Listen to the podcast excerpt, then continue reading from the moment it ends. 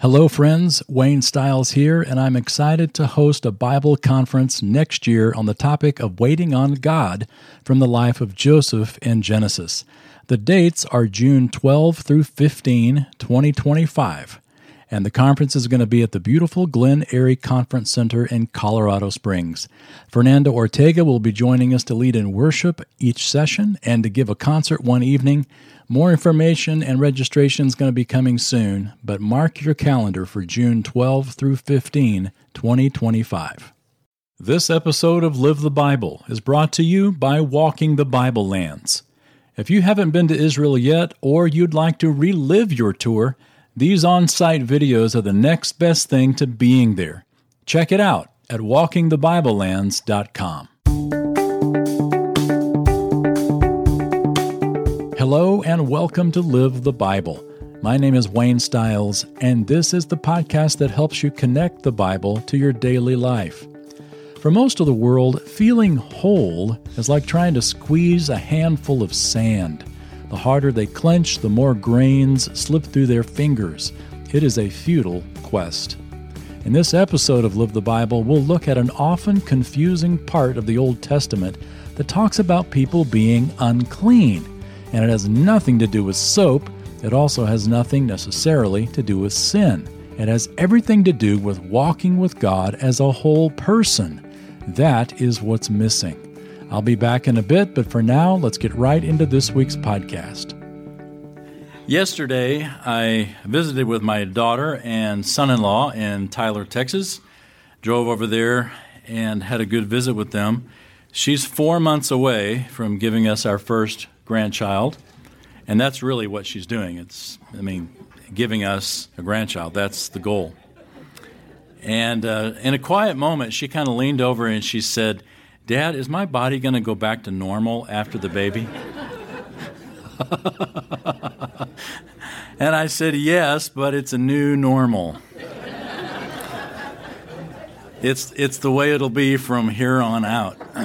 so but what I didn't tell her was that according to the Washington Post, uh, as they uh, indicated last October, there was a new analysis of data from the U.S. Agricultural Department that the average cost of raising a child from the day the baby is born until the day they turn 18 is $310,605. $310,000. That's about 17,000 a year that's $1,416 a month. That's a mere $47 a day or 2 bucks an hour. That's what it cost average. And what do you get for this investment? well, let me share some good stuff you get. The hard stuff, I think, is obvious enough. But think about it. We get we get glimpses of God every day. We get creative phrases we never would have thought of. Kids say the best things. We get giggles under the covers. We get more love than our hearts can hold. Uh, we get a hand to hold, usually with jelly on it. We get an excuse not to grow up and to continue reading the adventures of Piglet and Pooh. We get to watch cartoons. Our refrigerator becomes an art gallery. We get, to, we get to be told we're the best coach in the world, even though we don't know a thing about basketball or baseball or whatever it is we're doing. You get, to, you get a front row seat to a lot of things, a lot of historical events like first steps, first words, um, their, uh, their faith in Christ, perhaps their first date, uh, the first time behind the wheel which I can tell you from experience is a marvelous spiritual experience. and speaking of crash courses, you get a crash course in nutrition, psychology, nursing, criminal justice, human sexuality, and communication. You get an education that no college can match. Oh, and by the way, speaking of college, there's also that to pay for after your $310,000 you've already paid. And just about time you think it's over and your empty nesting arms are aching, you get to hold a grandbaby and you get to watch your kids spend $310,000 per child. Well, let's look together at the book of Leviticus, chapter 12, and we'll talk a little bit about the blessing of children and these very unusual laws of motherhood in Leviticus chapter 12. And more importantly, we'll talk about what wonderful timeless truths there are in these mere eight verses that give us insight into our own walk with God and even eternal encouragement, believe it or not. Having children is a blessing, and I don't mean that just in the sense of they, they, they're happy times and great memories. But this was a good thing that God created. In fact, it's something that God commanded. The very first command ever given to humanity was be fruitful and multiply. It required children as the product of that command. It was God's blessing that we also get to participate in a sense of His work as creator. We bring people into the world through this amazing process uh, from the love of a husband and wife. It's amazing. Uh, but it is a very different time. It is a, a very different time, especially childbirth. Childbirth. There is a whole humorous uh, series of events that we could talk about with regard to childbirth and how that all happens and uh, all the things that surprise us. But uh, it's a time of transition. You have to care for a newborn. The mother has to be physically uh, cared for in a different way, a special way, till she's back to full strength. Daddy has to take up the slack. I mean, everybody eats pizza for six weeks because dad's in charge of the meals. It's not a normal time, it's a time of transition. And it is a burden in many ways on sleep, emotion, finances, pretty much patience, everything you can think of, it is a challenge. And when we look at Leviticus 12, we see a passage that describes such a time. It's a, it's a special time with special conditions, special stipulations, though while they're not in effect today, there are timeless truths that are still in effect that are very much for us today. So let's look at the first few verses here together to kind of set the context of these unusual laws and their timeless truths. Then the Lord spoke to Moses, saying, Speak to the sons of Israel, saying, When a woman gives birth and bears a male child, then she shall be unclean for seven days. As in the days of her menstruation, she shall be unclean. On the eighth day, the flesh of his foreskin shall be circumcised. So it's interesting and even disturbing, I think, to some throughout history that the Bible has called women unclean when they give birth. I mean, we just said that this is a command of God to be fruitful and multiply. If the husband and wife, the wife in particular, is simply following what God said, why does God call her unclean for doing what he has commanded her to do? Well, remember what we saw last time that the word unclean doesn't necessarily mean dirty physically or sinful. It is an unfortunate translation of a technical word. Uh, some, someone or something that is unclean is just ritually impure. And all that means is they can't enter God's presence until they have been cleansed. Remember, we talked about the fact that unclean means that you're in a non normal state. It doesn't mean there's anything wrong with you. It could be everything right with you. This, uh, as is mentioned here, happened for a woman every single month, not just during childbirth. This happens also for men for a number of reasons we will see in Leviticus. And if we were to jump ahead just a peek at chapter 13, we see this is also true for leprosy and any other skin diseases that may not necessarily be anybody's fault.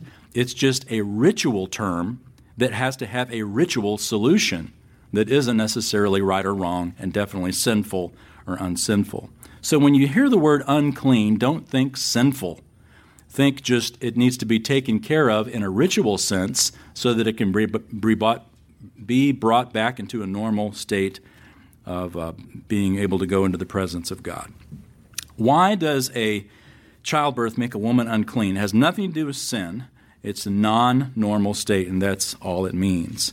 To enter God's presence, basically, you have to be whole.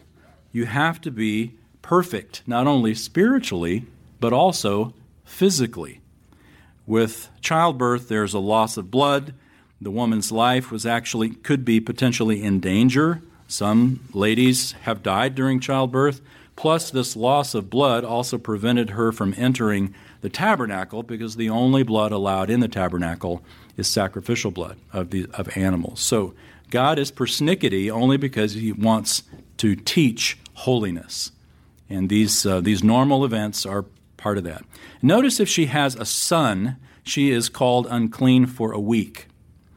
Uh, the unclean status basically is interrupted by a, the higher law of circumcision. She is then able to um, uh, go through this ceremony of circumcision with her male child. But then, after that, she is to remain unclean again for a period of time. Look at verse 4. Then she shall remain in the blood of her purification for 33 days. She shall not touch any consecrated thing, nor enter the sanctuary until the days of her purification are completed. So, if we do the math, this is 40 days total that she can't enter the tabernacle. So, imagine this, ladies, for 40 days. It was uh, so fascinating that Chuck was talking about his COVID and being gone for two or three weeks. Uh, what, what were his words? Enforced isolation, I think is what he said. Uh, for a woman who had given birth to a male child, this was 40 days.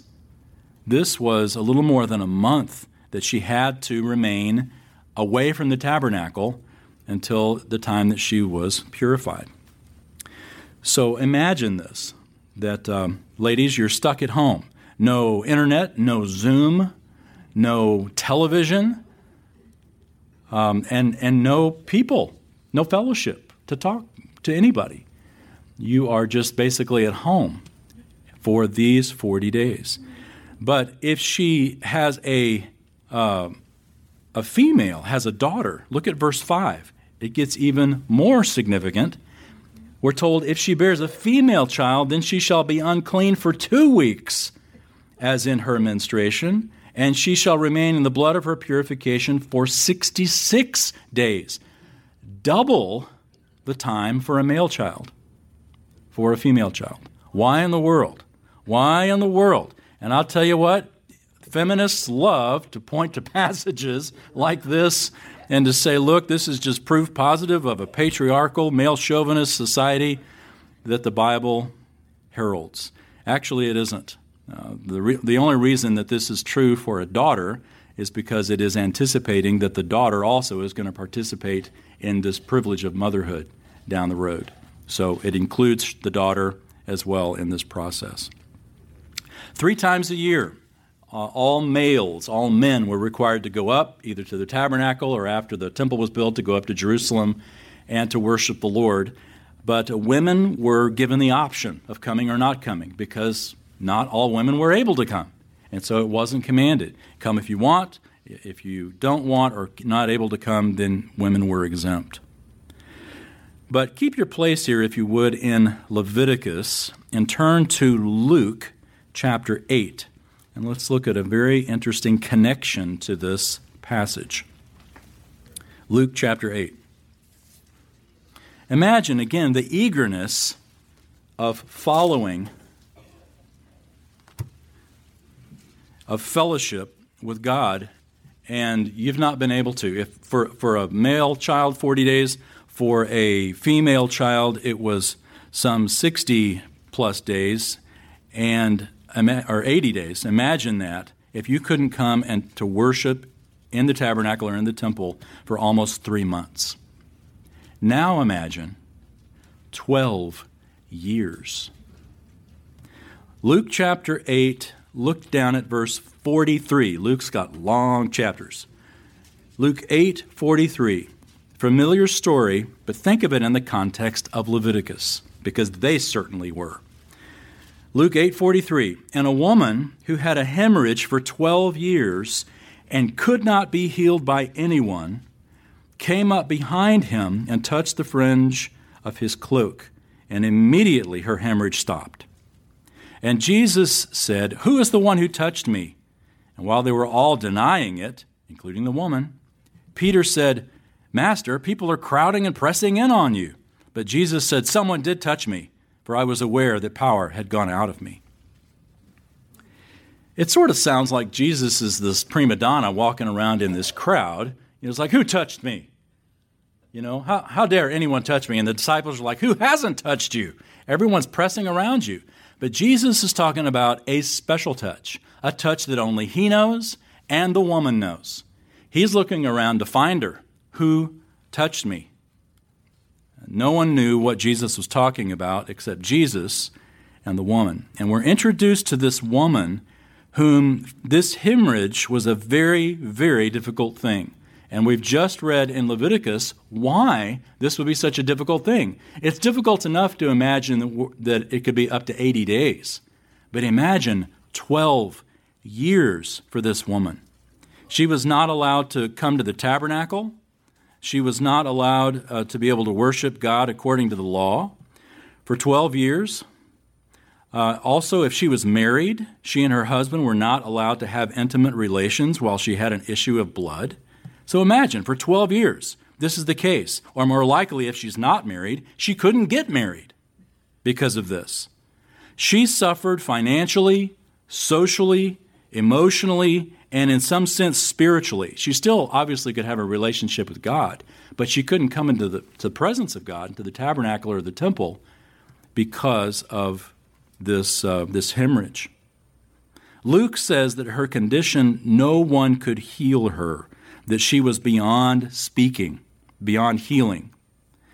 And humanly speaking, she'd done all that could be done, and it was completely inadequate. There was not a more desperate place to be, but she had this hope. She, she came up, and we're told that she just touched the fringe of his cloak. And other gospel accounts actually record her words that say, If I just, all I need to do is just touch the fringe of his cloak I believe that I will be healed. And of course, this is exactly what happened.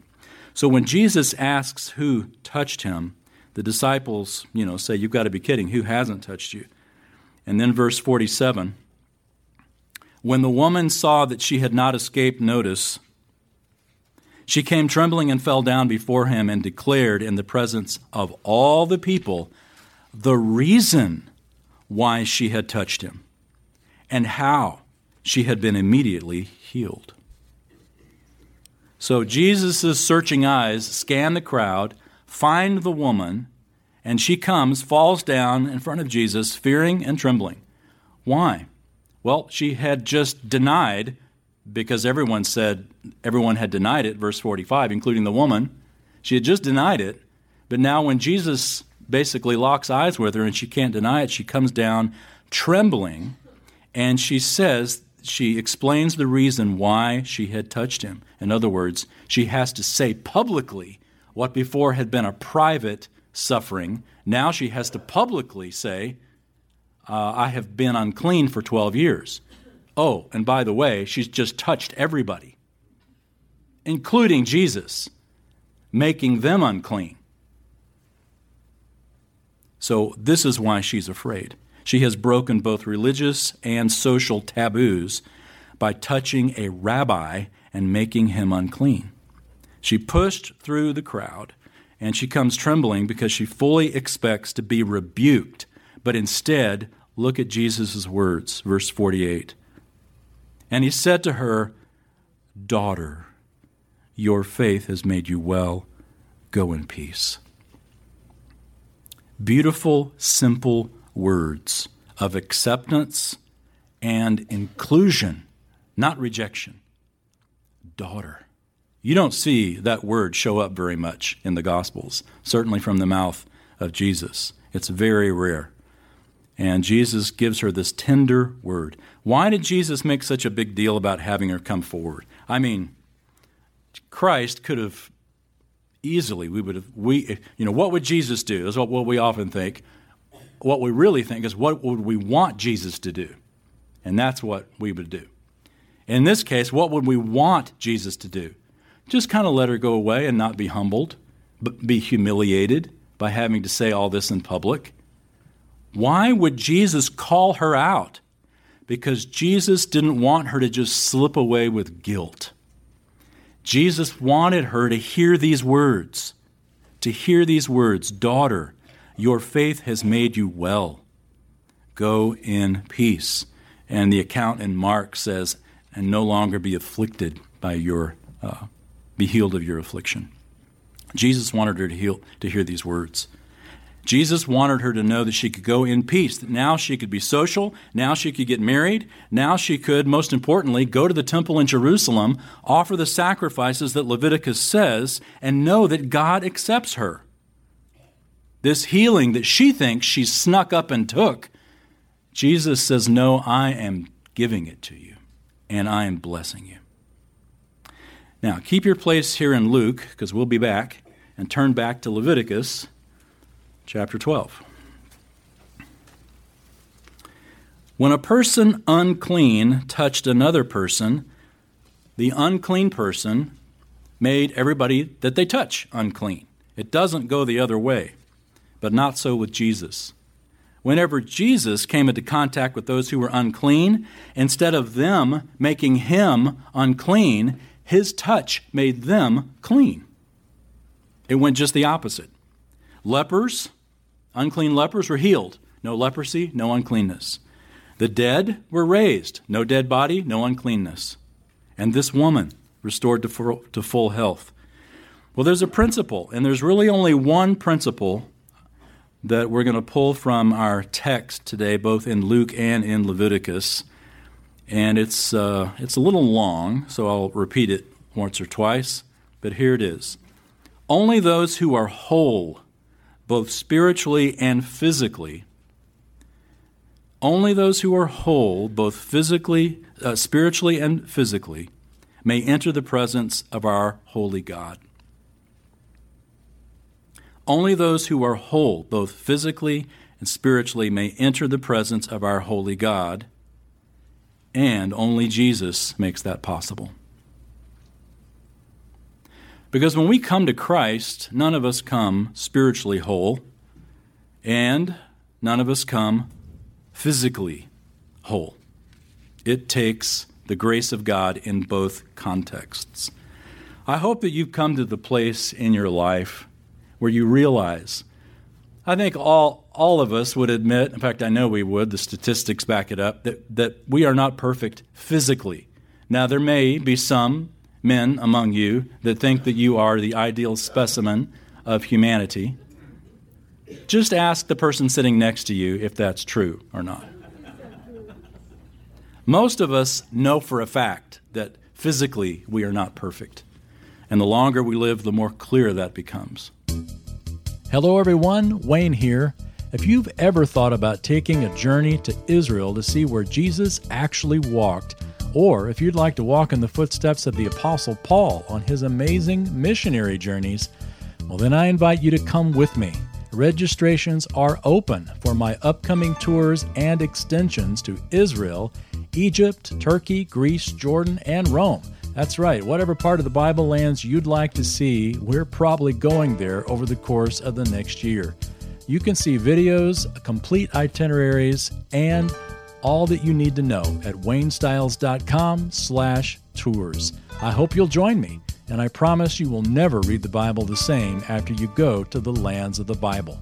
That's waynestiles.com slash tours. And now, back to the podcast. Most of us know for a fact that physically we are not perfect. And the longer we live, the more clear that becomes. But it may not be so obvious to you that spiritually you have a need because we tend to justify ourselves and our actions by our motives, not by the fact that we have broken God's law. And we all have. I've broken God's law, you've broken God's law. And the book of James says that if we've broken any part of God's law, it's like breaking the whole thing. One sin's all it takes to declare us unrighteous in the sight of God. And yet, the good news is that as I just said with our principle, only those who are whole, spiritually and physically, can enter the presence of God. And the good news, Jesus makes that possible. what we can't do for ourselves spiritually, Jesus did for us. in that He died on the cross as a punishment, as a sacrifice for our sins. And He rose again to show that our sins were paid for. And He gives us the great promise that all we have to do is just believe it, to trust that what Jesus did by dying for us pays for our sins. And our sins are forgiven. In fact, immediately we're promised that we have a spiritual uh, rebirth. And the good news is one day God will also raise us, Christ will also raise us physically, that it's not just a spiritual, but also a physical hope that we have. Leviticus 12, look at the last few verses there, starting uh, verse 6. We read, When the days of her purification are completed, for a son or for a daughter, she shall bring to the priest at the doorway of the tent of meeting a one year old lamb for a burnt offering, and a young pigeon or a turtle dove for a sin offering. Then he shall offer it before the Lord, and make atonement for her, and she shall be cleansed from the flow of her blood. This is the law for her who bears a child, whether a male or a female.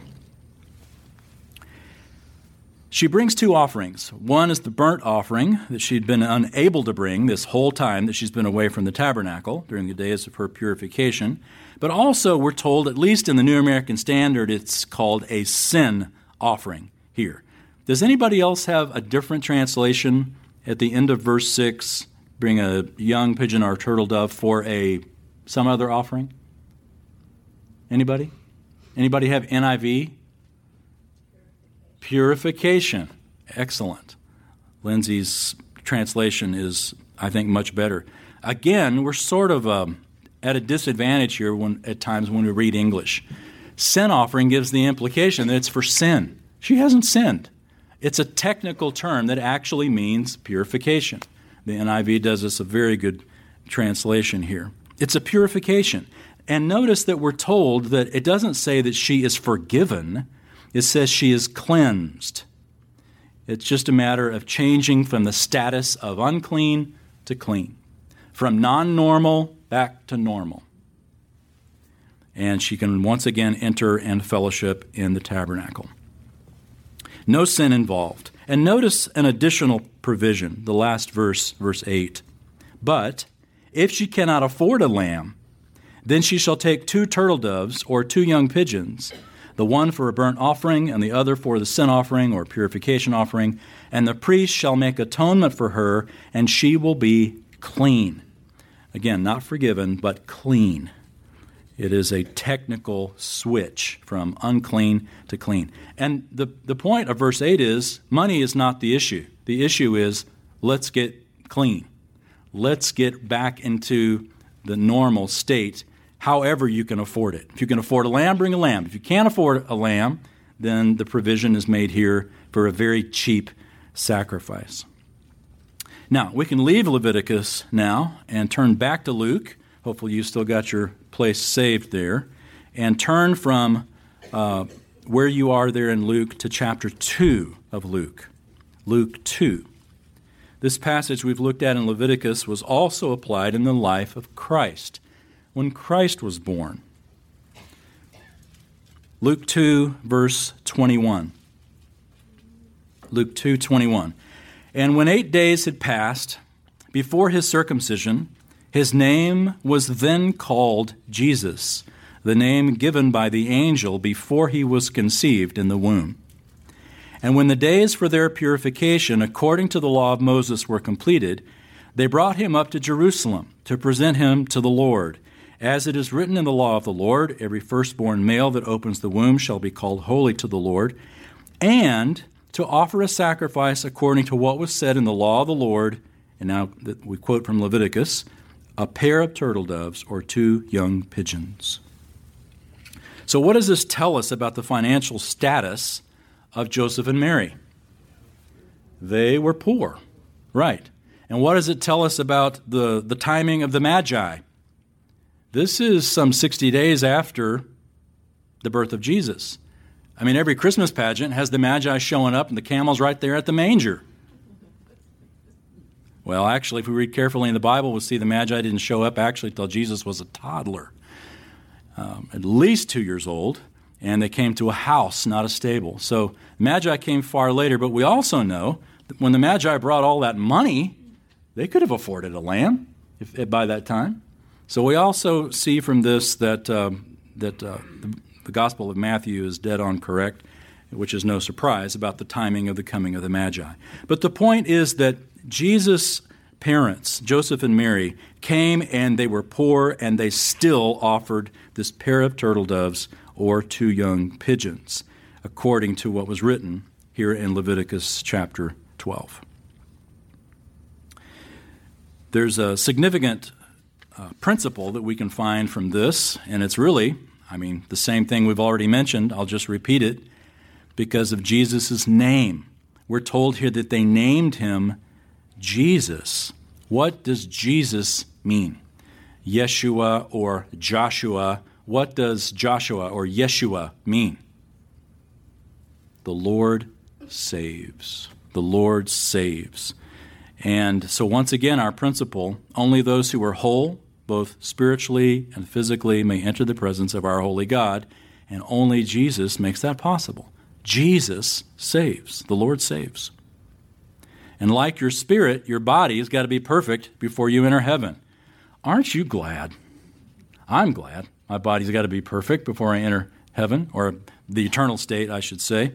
We're going to enter heaven. I remember, oh, I never forget, uh, I was sitting in this class. I was sitting somewhere like right about there where Norm is sitting.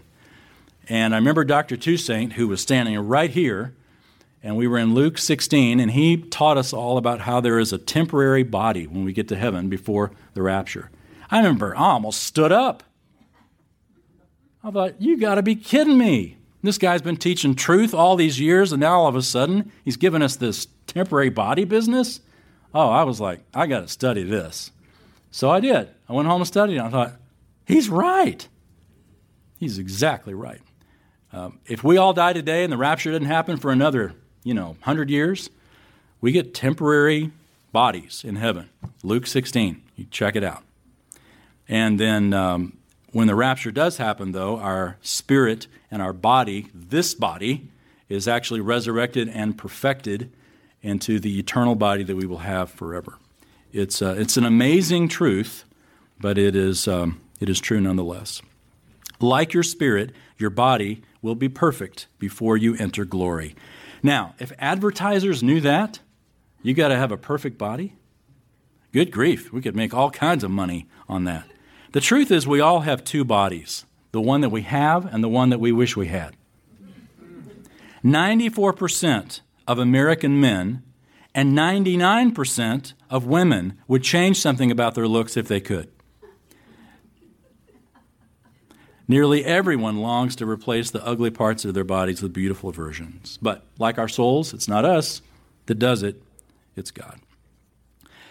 A few years back, you may remember I was up here with a sling on my arm. I had, had uh, surgery on my shoulder. I tore the labrum or the cartilage in my shoulder in the socket. I have no idea how I did it. It just all of a sudden started hurting, hurting, hurting worse, worse, worse, worse. Finally, go to the doctor. Says, "Well, you, your labrum is torn. There's nothing we can do but surgery." So surgery we did, physical therapy we did, long two month process of recovery, and ah, done. And the shoulder's great. And now this shoulder has started hurting exactly the same. I mean, it is the identical pain. I go back to the doctor, same doctor, and he says, you know, let's try physical therapy for four to six weeks and see if that doesn't strengthen it, maybe that'll take care of it. I was like, all right, we're just putting off the inevitable, but I'll do it. So I did it. And you know what? It's worse. It's worse. So anyway, I've got an appointment with with my surgeon. He's going to take pictures of my shoulder and I hope that, I hope, honestly, that we'll do surgery because I can't imagine this for the rest of my life. Pain. Don't you hate it when your body hurts? Oh, my, my, my dad tells me, he says, Wayne, he says, getting old is an adventure. I thought that's a nice way to say it. And getting old is an adventure in so many ways. This week is a perfect perfect example. Uh, I, I, was going to the surgeon this week to I an appointment with the surgeon this week to have him look at my shoulder. And whenever I have to do something, I try to do everything on that day because if I might have to take off work, I'd rather just get it all done in one day. So if I got to meet with somebody, if I'm going to have lunch with somebody, if I'm going to have coffee with somebody, whatever it is, it's all got to happen on the same day. This is a terrible weakness of mine called a longing for efficiency. But sometimes it doesn't work out like this week. This was Wednesday. So I take the day off for all these meetings, and the first visit was the optometrist. I arrived 15 minutes early. First of all, in filming in Malta two, three weeks ago, I stepped on my glasses, and the lens pops out. In fact, last week, uh, and, and I could slip it back in, and as long as I didn't breathe wrong, you know, I could walk, I could walk along, and it'd be just fine. But I took it out of my pocket and the lens flies off, and I didn't know that it was gone. I put it on, and it's like I, I can't see, but one eye's clear and one eye is still just blurry. And I go, oh no, I've dropped the lens. So I can't see to find the lens. I'm walking all back through the church, retracing my steps, looking down. Some usher said, Sir, are you okay? I'm fine, I'm just looking for my lens. Picked it up off the ground, and uh, one of you, actually, I remember, who was it? asked me, well, they're not here, or they're not saying, asked me, Are you just picking up trash off the floor? Said, no, my lens popped out. Anyway, so I go there. It was for my annual eye thing anyway, which is always so challenging because there's no solution when your eyes don't work. You either get contacts that you don't like, or you get glasses like these progressives where you can only see about this small, a little pinhole out of them, or you get multi line uh, trifocals, which is what I'm going to try next. Thanks. I'm looking forward to it. So I show up 15 minutes early to the optometrist, walk in, and I say my name, and the lady says, Oh, Mr. Stiles, you're at the wrong office. what office am I supposed to be at? You're supposed to be at our legacy office. Well, where's that? Well, it's only eight minutes away. I thought, well, okay. And then she said these words. I thought, she said, don't worry, we won't penalize you. I thought, well, how do you get penalized at an optometrist? Did they poke you in the eyes?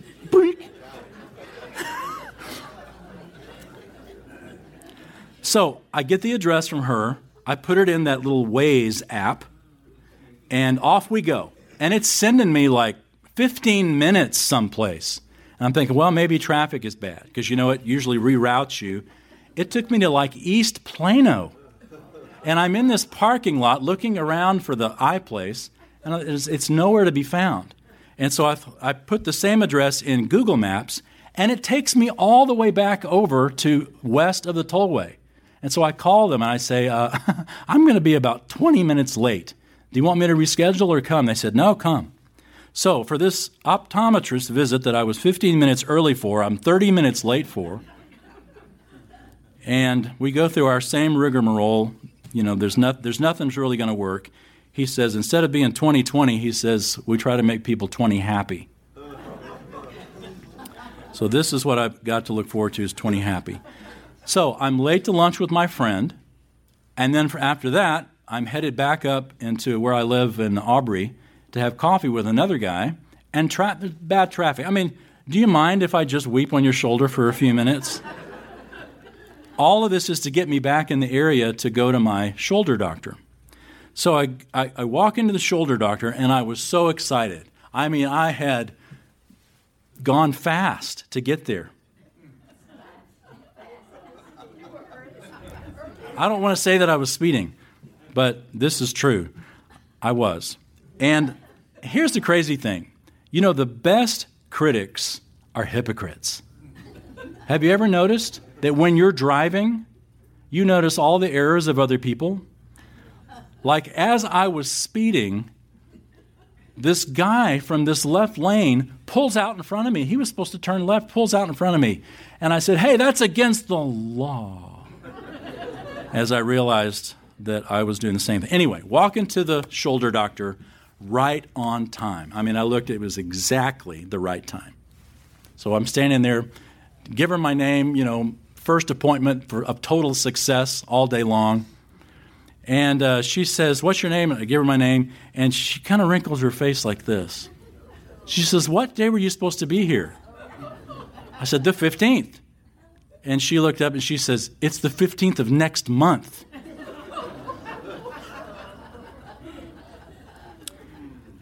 And I literally asked her, I said, Do you mind if I wait? Getting old is an adventure. If it's not your back, it's your shoulder, it's your memory, it's your eyes. All right, and I'm young. Bless you. Bless you. What? When I'm your age, I just won't know the difference, so it's okay. Getting, getting old is like driving cars. It's a wonderful illustration. So, if you don't mind another little story, a few years ago, uh, I would always drive old cars. I would drive very old cars and make sure that my wife and daughters had the, the reliable car with the air conditioning and everything. And I would get this, these junkers, and the air conditioning went out in my junker uh, one summer. And it was like right before August. And so I go to the place to get it looked at, and they tell me what it was going to cost to get fixed. And I thought, you know what? Fresh air would be nice. Just have fresh air for a while. And it's bearable if you're moving. But when you got the windows down and you're at a stoplight and 18 wheeler pulls up and his engine is blowing in, I, I, began to understand why lizards in the desert are just as still as they can be. Like, Don't touch me. Don't touch me. And that same week, our car overheated, other car overheated, our reliable car, so we had to rent a car. It was wonderful. I rented this car that, I mean, electric, everything, CD player slides in, sounds like Fernando Ortega's in my back seat singing to me. The air conditioning is just blowing my hair back like this. Oh, it was wonderful. And, it, and I thought, you know, we drive cars that break down, we have bodies that break down. Wouldn't it be great to rent your heavenly body for a couple of weeks? this is just a loaner. I'm just renting this thing just to see what it's like. Listen to a couple of words that Paul wrote. First of all, just listen. In Philippians chapter 3 verse 20, he says, "Our citizenship is in heaven." And we eagerly await a Savior from there, the Lord Jesus Christ, who, by the power that enables him to bring everything under his control, will transform our lowly bodies so that they will be like his glorious body. What a great promise is that. Philippians 3:20. Listen also to 1 Corinthians 15:50. Paul writes, "Now I say this, brethren, that flesh and blood cannot inherit the kingdom of God, nor does the perishable inherit the imperishable. Behold, I tell you a mystery. We shall not all sleep, but we shall all be changed in a moment, in the twinkling of an eye at the last trumpet. For the trumpet will sound, and the dead will be raised imperishable, and we shall be changed. For this perishable must put on the imperishable, and this mortal must put on immortality. It's a sure thing, and it's coming. Not only has Christ redeemed our souls, but he promises to raise our bodies to new life for eternity. Only those who are whole, spiritually and physically, may enter the presence of our holy God, and only Jesus makes it possible. Let's pray.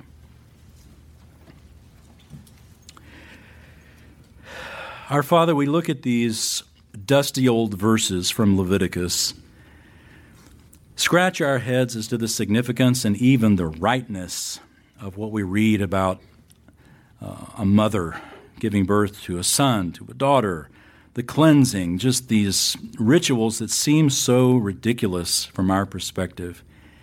And yet, looking at it in context, looking at it in the life of Jesus, both his healing the woman with the issue of blood, as well as his own birth and Mary's godliness to come and honor the law, even though she was dirt poor.